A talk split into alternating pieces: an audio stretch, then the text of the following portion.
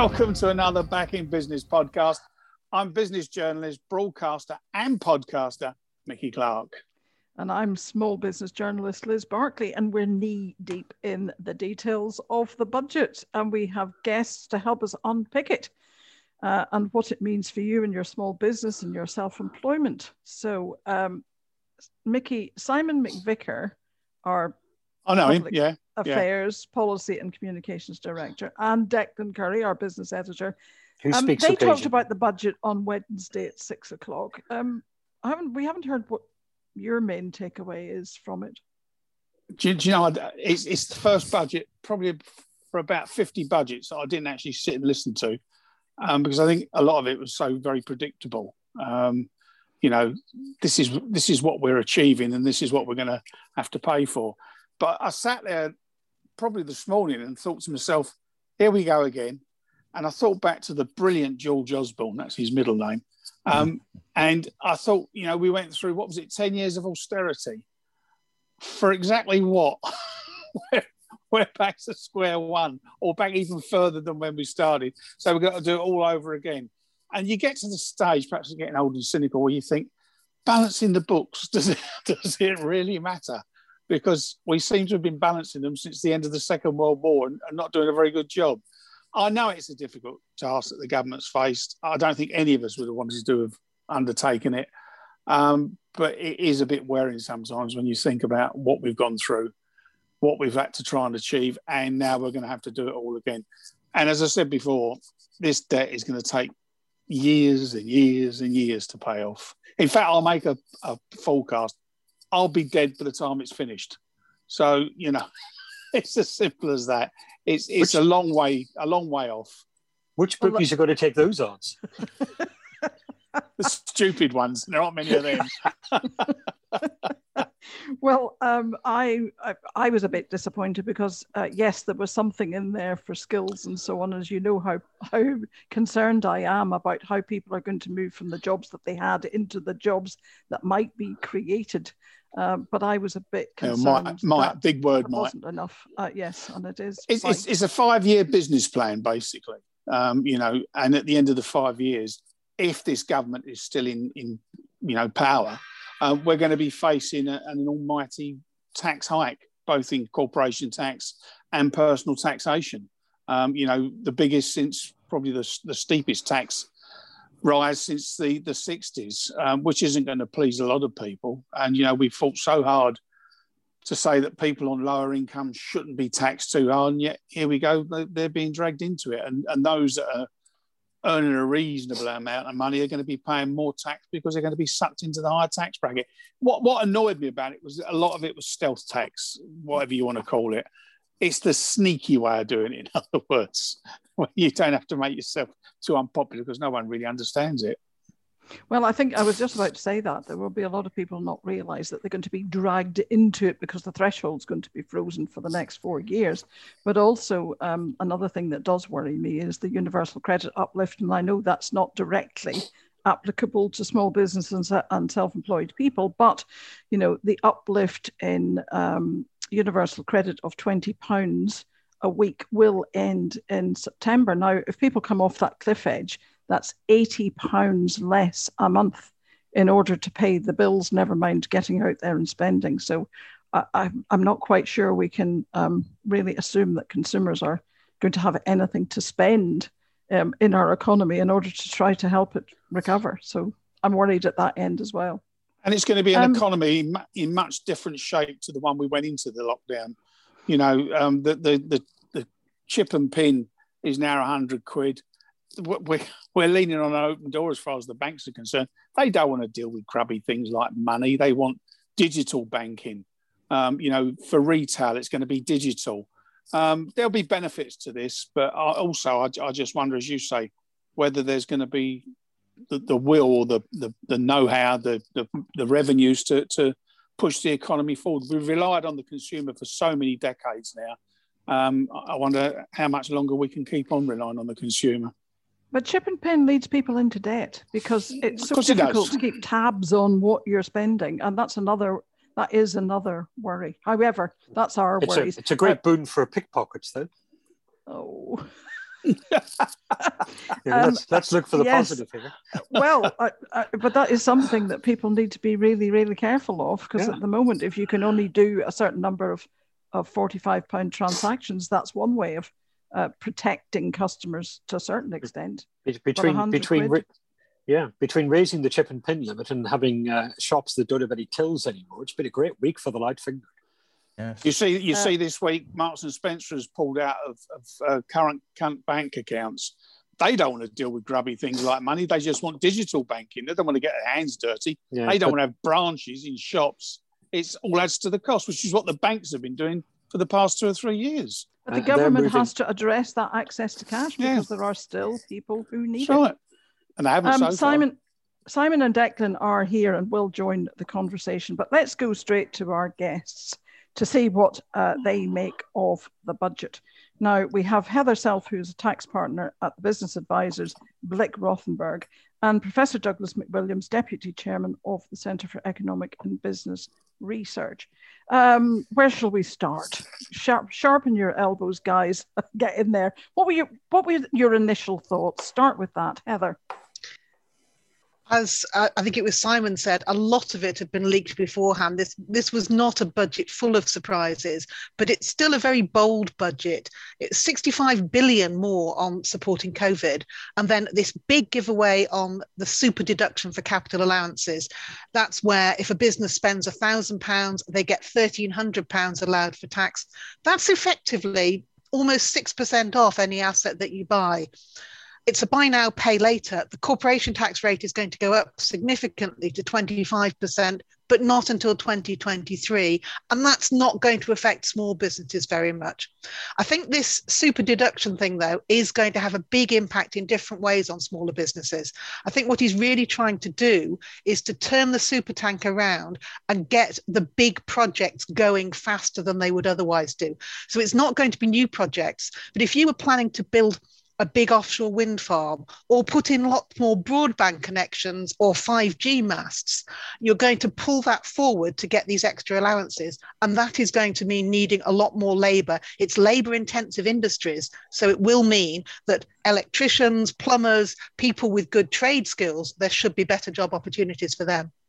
Well, you've answered one of my biggest questions. What was going to be the knock the knock on effect of that to small business and the self employed, which has got to be good news. But does that not mean that that investment's just going to be pulled forward and then will disappear off a cliff edge when? Uh, Are they going to be spending trying... more, or is it just being brought forward? Yes, that's I, the question.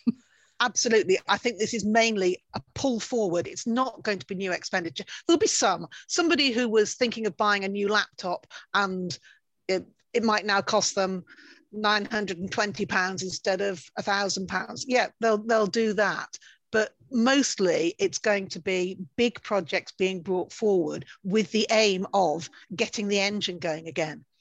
The other thing that's also going to have a knock on effect is the stamp duty change that's not really going to affect the price that people pay for houses because the sellers will just put the price up a bit or whatever, but it will make the transactions happen. So that helps all the other people in the supply chain, the estate agents, the valuers, it's lodged there. Firms. They've got it lodged yeah. in their brains that this is something they're going to, going to be a rush in the property market, which will in turn drive prices up. Um, but you know, in two, three years' time, uh, we'll be, you know, we'll have to see what the marketplace is like then. There'll still be a shortage, of course and they'll still be ploughing up fields outside to put housing estates on that no one can afford to buy. Well, that's the affordable housing question. Uh, Professor McWilliams, what's your take? Um, I'm an ex-professor now, I'm afraid, but uh, I think the Chancellor stood up and he had two problems. The first problem was to try and make sure the economy did recover post-COVID, and the second was to sort out public finances. And I think he did a pretty good job with the first one uh, partly for some of the reasons that we've already mentioned, and partly because although you talk about universal credit, by the way, I'll be amazed if they don't extend it further, um, because I think a lot of people have got money burning a hole in their pockets and are looking to go out. They want to go to pubs, they want to go on holiday, they want to travel. It's already the case that 92% of all staycations in the UK for this summer have been booked out. And my guess is that uh, in the second half of this year, um, the 60% of the Brits who are better off will be partying like they've never done before. Now, the negative side of that is we could quite easily move into an inflation, uh, uh, uh, into an inflationary world a bit more quickly than we otherwise would have. There's 15% more money around than there was a year ago, um, big budget deficit.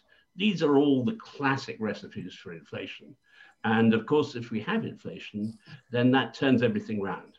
So that's what the Chancellor's got to deal with. That's his problem. I think in the short term, there'll be no problem getting the economy moving. I think the problem will be later on, because if we have inflation, if we have interest rates going up, if we have to introduce austerity, then we've got a difficulty here. Do you, do you worry also, Doug, that um, with inflation, we're going to get debt as well? Personal debt's going to go up, people spending money they haven't got? Well, at the moment, they've got the money to spend. At least 60% of the population have the money to spend. And that's where it's going to be difficult because you know, half the population is going to be having a party. And then you've got the other lot who are actually having a pretty tough time. And so there'll be a sort of inequality. On the other hand, if you say don't go and spend because you're worried about the other half of the population, what you're doing is condemning the people in the hospitality industry, in the pubs, and so on, to an even worse time. I mean, paradoxically, the best thing that uh, those of us who've got some money can do for those who don't have money is go off and spend it, because that will bring the jobs back in the areas, in the gig economy areas that have suffered so much. Um, but you know, long-term inflation does look like a problem, uh, and once interest rates go up, and once they start turning off the tap on money, that's when debt starts to bite. And also, you, you, you're talking about government debt as well, because if you are going to borrow money the way the Chancellor has, and interest start to rise, it's cheap at the moment at 0%. Mm. But if it starts to climb up three, four, five percent, it's going to make it far more expensive for the government as well. Each 1% is an extra 25 billion of spending. Mm. Now, just think um, you know, translate that into income tax, translate that into hospitals, translate that into money on the NHS. Um, it's not comfortable.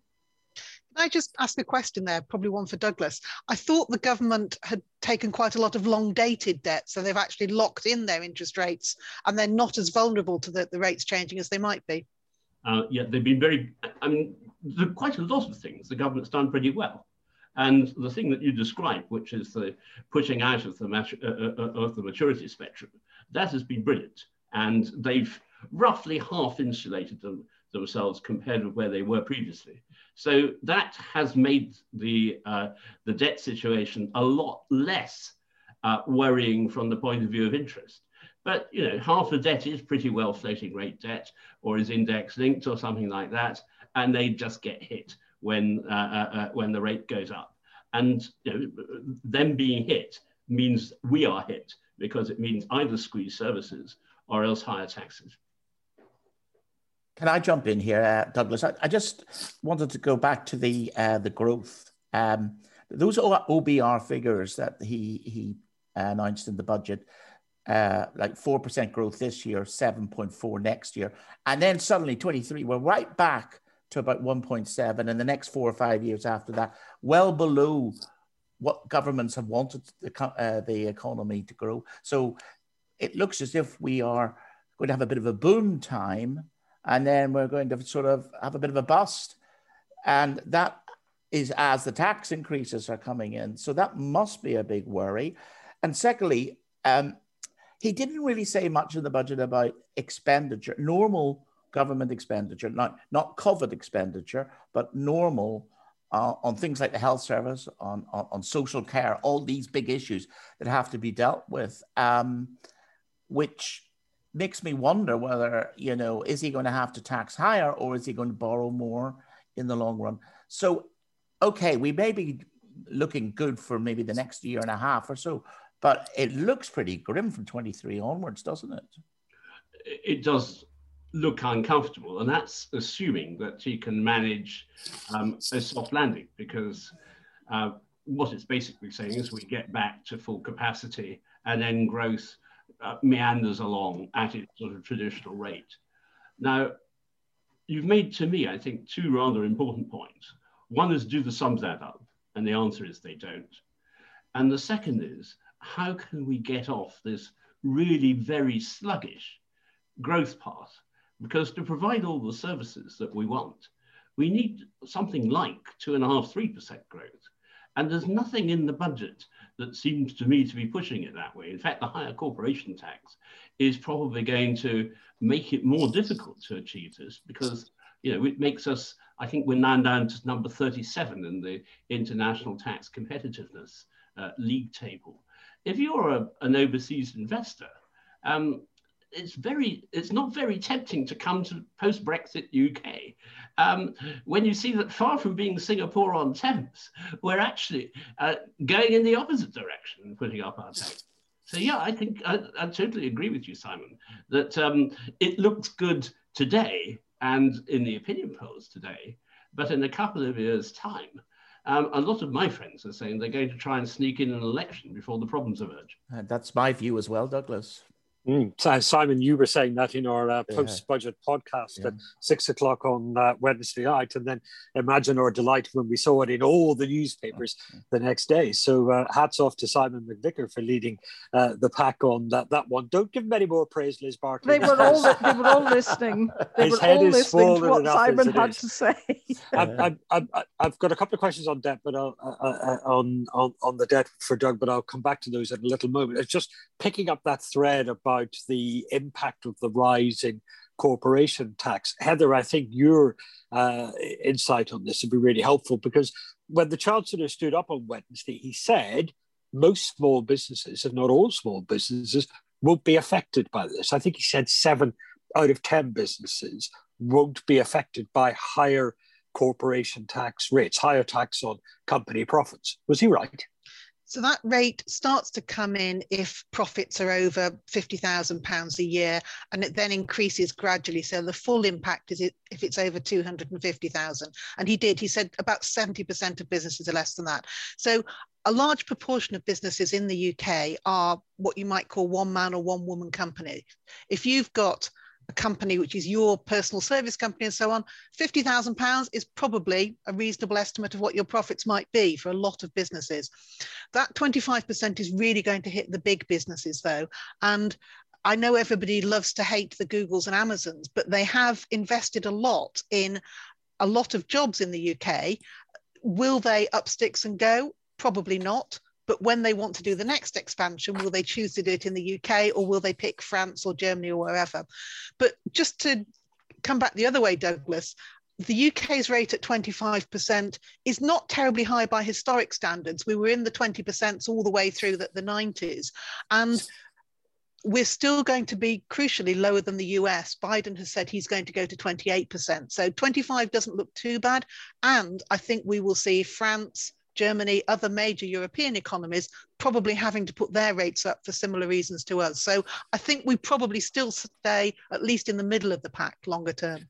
Heather, these, uh, sorry, sorry quick, just a quick one, Heather. These net profit, these profits you're talking about with, with small businesses, fifty thousand. Is that net or gross? Net. Right, that's okay. So it gives you a bit more wriggle room, in actual fact if you look at the two countries in Europe that have the highest receipts in corporation tax, um, they're actually the countries with the lowest rates of corporation tax. It's almost an inverse relationship between your rate of corporation tax and the amount of money you make out of it. And of course, the UK system, because we have much more limited deductions than on the continent, 25% uh, in the UK makes it a much tougher uh, proposition than 26 or 27% in France or Germany. So I hear what you say, Heather. I think this is an area where we have slightly different uh, uh, uh, perceptions. And who knows in the end which of us is going to be proved right. But if, uh, if I'm right, the Chancellor's got a problem because his numbers say that corporation tax receipts this year are 40 billion, okay, in sort of depressed times.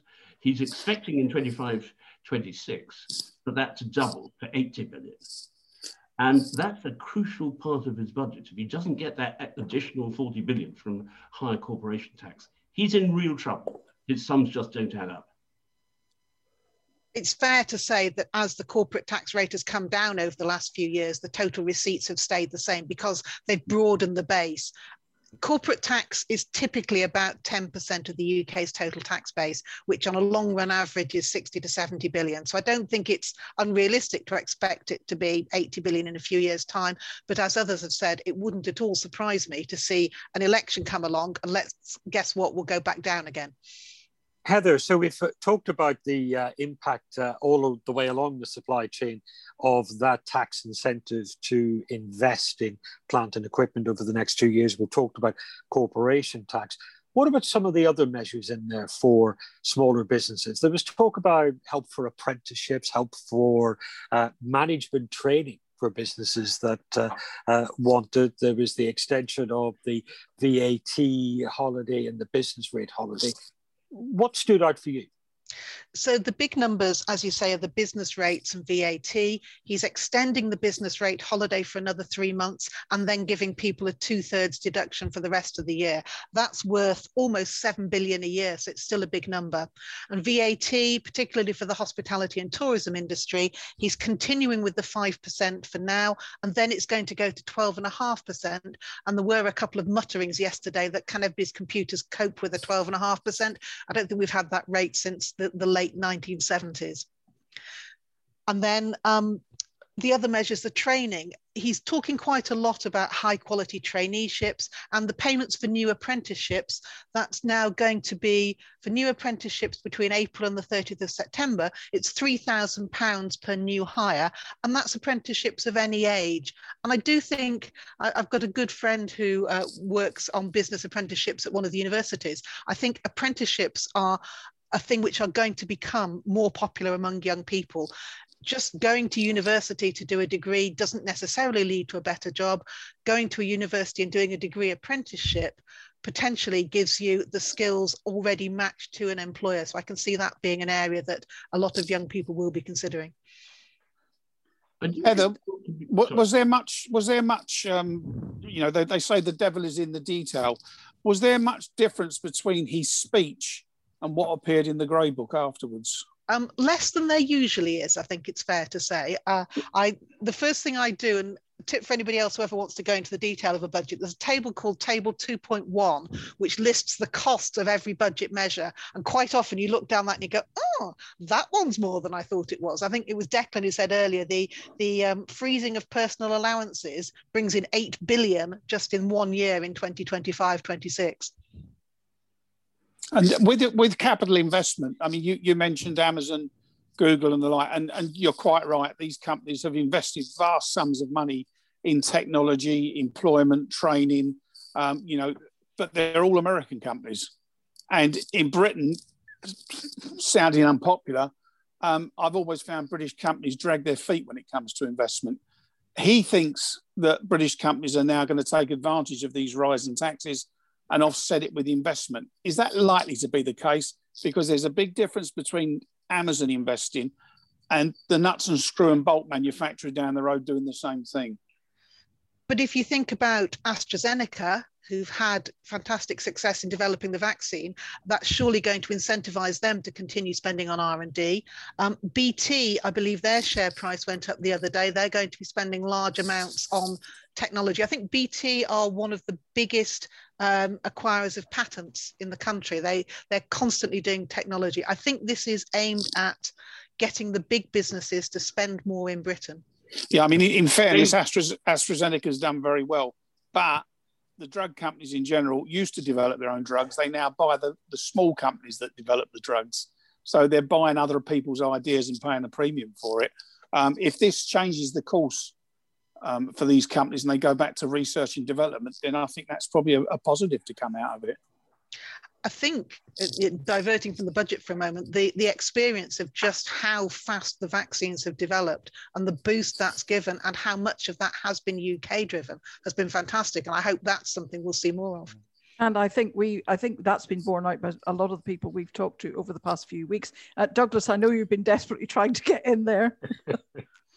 Yeah, well, uh, the conversation keeps moving on. I think uh, the, the new model where you've got sort of spin outs from universities that develop things like vaccines and drugs actually has served the UK pretty well. And we've seen this in the vaccine rollout. So I don't, I'm not sure that having sort of large research labs, Ricky, of the kind that they used to have, is anything like as good as having really bright people at the universities developing something and then taking a spin off.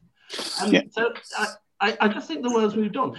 I also feel from the budget that we're still in a that, that Whitehall hasn't quite appreciated how much the world has changed. Now, I started working on Crossrail 30 years ago. Crossrail is still not running. We ought to be planning for what's 30 years ahead.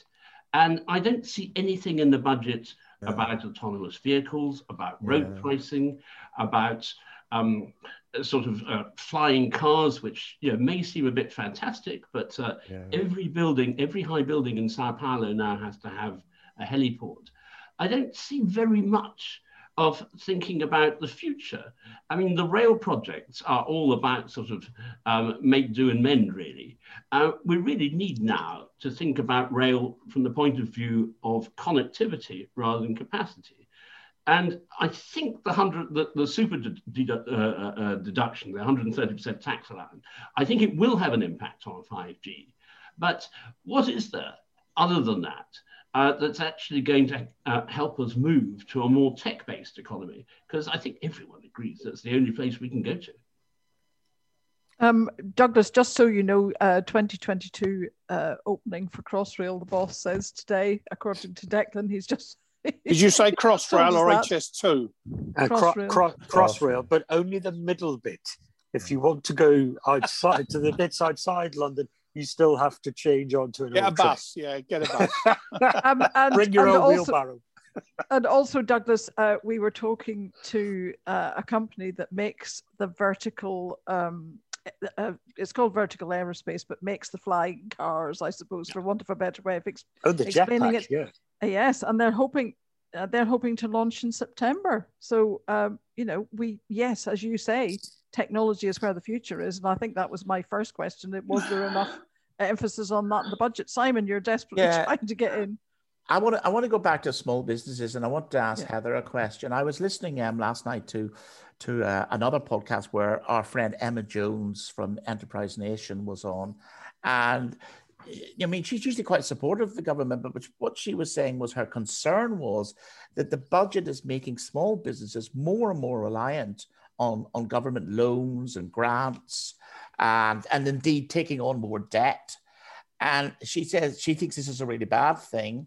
She would like to see the companies freed up to get into the, you know, into the whatever marketplace they are and go for it, you know, internationally, etc. Uh, and, and so she says she's got some real concerns over the direction of travel of making these smaller companies much more dependent on the government he did say there's going to be a whole raft of consultations on the 23rd of March. And there's a big issue around the taxation of employees versus self employed versus personal companies. And the economists have said for ages that the tax system is just mad because if you've got the same job producing £40,000 of profit, the tax and national insurance bill is very different depending on whether that's done as an employee with full employer's national insurance, self employed with some national insurance, or taken out as dividends with no national insurance. And that disparity is a really really tough nut for any chancellor to crack. And i'm i'm still waiting to see whether he's a chancellor who's good at you know throwing big sums of money around and reacting to emergencies or whether he's going to take that strategic view and and uh, why do you think he's taking such a hard line on these excluded people, the you know the one person limited companies, etc.? The initial answer was because it was difficult to do it and protect against fraud. So the the furlough scheme for employees came out very fast because you can base that on real time filing of pay as you earn records. So you can match up the numbers. There's still a risk of fraud in that. They're still looking into that, but basically you can build a robust system quickly. The self employed scheme, he did quite well. That was probably more generous than people were expecting, but he had to base that on tax returns that were you know, getting on for two years old he's updated that in the budget but to do it for the small companies, even though these are people who have done absolutely nothing wrong, they are paying their taxes. the tax records don't clearly show the amount which you can identify as earnings. If you just said we'll treat dividends in the same way, well, what about people who are just sitting on an investment property and taking out dividends? How do you di distinguish between the two? It was a difficult systems problem initially. He could have fixed that by now. He's had a year to do it. Um, I worked with the Institute of Directors uh, last May, and we came up with a way that we thought you could build a system. I know there's been another proposal put forward which has been pushed very, very hard. He is showing quite a lot of determination not to bow to pressure. Um, I think it's really tough on those directors, but what it's doing is highlighting that the tax system pushes people to structure their yes. income in a particular way. And if he can find a way to solve that problem, then it becomes easier to make the system more flexible and actually potentially there's a suggestion that yeah. you put more national insurance on the yeah. self-employed, but then you let them claim more allowances, so they end up back in the same place, but without yes. the anomalies. It's I, a really tough problem. Uh, you know, back in businesses call for a fundamental review of small business taxation, including self-employment, and you know, I think our, our tax system is hundred years out of date, basically. But um, I did notice some some of the excluded people were saying that actually only 150,000 more people will benefit from the self-employment scheme. And there was something, wasn't there, in the Red Book about uh, them reviewing national insurance uh, levels, which seems to suggest they are looking at the so, self-employed. The, the biggest hint was when he introduced the self-employed scheme mm. and when he talked about the excluded very very early on and this was mm. one of his announcements back in last april or may when he said those who pay less tax should expect less support yes. was his broad yeah. message which is a very tough message when people haven't done anything wrong in the past i do think he may be going to take a fundamental look at this we'll have to see in a couple of weeks. Yes, I agree. I think also the other thing is that a lot of self-employed people would have said up until now they don't want any help, but this has been such a catastrophe for them, and they are paying tax. Let's face it, they are mm-hmm. paying tax. Yeah, well, it's people. It's people like us, yeah, around around this table who, yeah. uh, you know, are self-employed uh, and have been paying tax. Can I just ask you about the furlough scheme because um, I have just uh, been talking to the IFS this morning, and they uh, the furlough scheme, of course, is extended. Um, there are still around about uh, 5.2 million people, we think, on the furlough scheme. Uh, one in five of private sector employees. But for a lot of small businesses, this has been, uh, you know, a lifeline. Uh, we don't know what's going on behind the shutters on the high street. Um, they reckon 2 million in the final month will still be on furlough in September. Uh, but the OBR is saying 300,000 rise in unemployment. Uh, is that feasible? Or are we actually downplaying the possibility of higher unemployment? Do you want to go to Douglas on that one? Yes. um, well, I've been optimistic about the pace of recovery the OBR thinks that a lot of the recovery happens next year, not this year. I think that we'll be kids out of school and we'll spend, will really go and spend and party like there's no party before. Um, and actually spending will rise very dramatically uh, as lockdown ends. And I think if that's so, uh, the 300,000 may even be a high estimate. Um, as I said earlier, I think the the best thing you can do for people in the gig economy who've lost their jobs is go out and spend and go out and spend with, with them and with their employers. And that will get them back to work pretty damn quick, I think. Um, we've also got a fascinating conundrum, which is about three quarters of a million people have left the economy. Uh, most of them have gone abroad. Most of them are EU based workers. Most of them have the right to come back here. Um, will they come back? Because if they don't come back, we could move very quickly to a situation where we're not worried about unemployment, we're worried about labor force because we won't have a labor force. And that's where my fears of inflation picking up, which will lead to higher bond yields, which will lead to higher debt costs, etc. That's where these things can happen. Is that because you have, your wage bill will be higher, Douglas? Is that what you're saying? That because you haven't got a workforce, you have to pay more for what's there, and yeah. therefore that forces costs up? That forces costs up, that forces prices up. Then you've got inflation, and then you've got um, the markets pushing up uh, interest rates, and you've also got the Bank of England probably having to act, the Monetary Policy Committee having to act to push up interest rates. Once that happens, as I said, everything is based at the moment on assuming that the economy can get back to where we were before and then carry on growing steadily at a pretty sluggish rate. But the real world doesn't go like that. You normally have, you normally, when you hit the buffers, it actually is much more painful than that all the but time. Douglas, Douglas, this is also where I worry about skills, and I think we're not paying, eh, we're not giving enough thought to what the shape of the economy is going to look like because it's not going to look like what it was as we were going in. So, getting back to what is always my question. Declan, you're trying to get. Uh, I was just going just on that. What is the role of small business in developing the skills base of the country because you know, it, it, it's difficult if you, Doug, as you know, if you've got a handful of people uh, on the payroll, to take one of them out for a day's training is enormously disruptive. So, what should the small business owners and the entrepreneurs who listen to this podcast, when we talk about skills, what should they be doing about it? Well, I can just give you an example from my own business. Um, in four hours' time, we're taking an hour and a half out for the whole the whole company to have a training session, and we do that on our Fridays. And um, it disrupts everything because we've all got Friday deadlines, like most people have. But um, we insist that, um, and you know, as manager, I can force that on, unfortunately, still. Uh, one day I won't be able to, I'm sure. Um, that they take time out to learn. And I think it's a huge responsibility for employers to train their staff. One sort of good thing from our point of view is that in the COVID period, we've actually lost their staff because the biggest disincentive to an employer to training people is if you train them, they then, they then move on.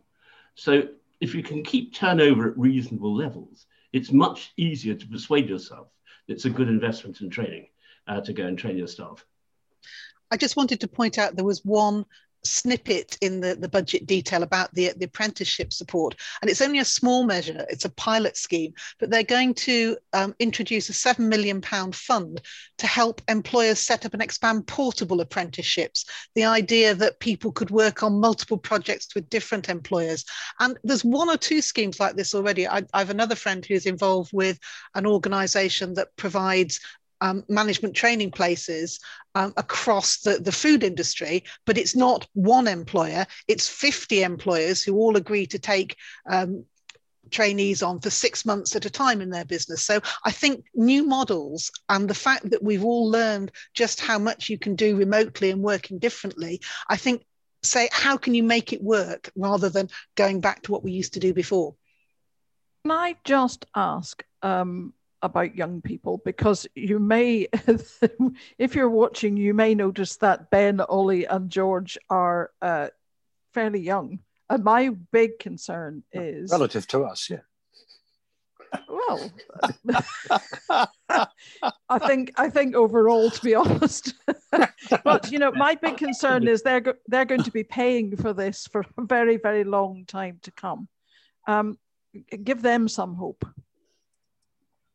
the world think... is going to be very sorry the, the world is going to be very tech based as we move through and uh, people like the older people on this call um, are going to have much more difficulty coping. The future is with the young because they're going to be the only people who can do the tech that will be the jobs of the future. I think the first half of what we've seen so far um, has disproportionately badly affected young people. It's given them fewer opportunities. If they're in education, they've been ripped off in some ways quite badly. Um, and in terms of jobs, they've often had very much less training and very much less contacts and so on to help them move forward. My sense is the next phase will be one where the older people get disproportionately badly affected because I think everyone is going to try and gear up to a much more technological future. And once that happens, the likes of us who find it very difficult to switch on the Zoom call, we are going to have, we're going to be the ones that get kicked out. And I, res- I resemble that remark, Douglas. yeah, he, he's he's looking at you, Mickey. other than Declan, who still looks young, um, I think that you know, we are going to be the people who will be stepping aside, and brilliant younger people will take our jobs. And I think that's great. Um, sorry to say this to everyone. We it's already a, happened for me. It's time, time to get off the stage. why not? Well, uh, Ben, Ollie, uh, George, before you get any ideas about bumping us off, off, older people can be quite expensive. Exactly. uh, Heather, uh, was, I... Heather was saying something there yeah, as well. Heather was trying. I, I, was going to say that, that there are issues within the tax system that are intergenerational issues. So there's a triple lock for pensioners, which means that the state pension goes up by the lowest of inflation, rise in wages, or um, two and a half percent. And the way that the pandemic has worked, that means that pensioners are going to get a double bonus because they'll get the guaranteed two and a half percent this year. Next year, if as expected wages bounce back, I think the figure is an expected rise of 4.6%. Now, that's great for me, but that means that the tax system is supporting the older ones, whereas the younger people a lot of them have got student debt. And if you've got student debt, that's effectively already giving you an extra 9% tax rise, tax rate on your earnings over about 26,000. So never mind whoever it was saying that the, the 40% uh, rate being frozen, young people are already paying 29%, not 20%, plus national insurance. A lot of them are already paying 40%. Yep. When you put it like that, um... I'm glad I'm old a scary figure. Uh, All right. Uh, as a final thought, um, what what wasn't in the budget that you would like to have seen? What trick has he missed? It's not a trick that he's missed, but I think it's coming down the line. He did not address capital gains tax. And there was a lot of rumor beforehand. He had a big study done with the Office of Tax Simplification. At the moment, capital gains tax is still much lower than income tax. I think he's got his eye on that one for the future. Do you think that's because of the, the government's current wrangle over the City of London, which is would be badly affected by, by any movements in capital gains upwards? Is that why he's put it off, do you think? Or is it something he just hasn't got clear in his mind? It's quite hard to do.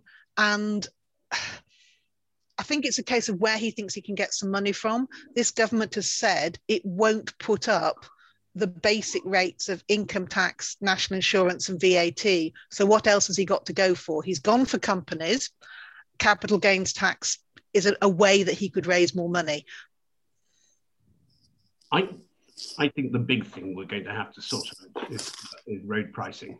Uh, we're going to have to find a way of paying for our transport that is much more equitable than the past. Now, the Chancellor did one thing, which is he froze fuel duty. Some people liked that, some people didn't.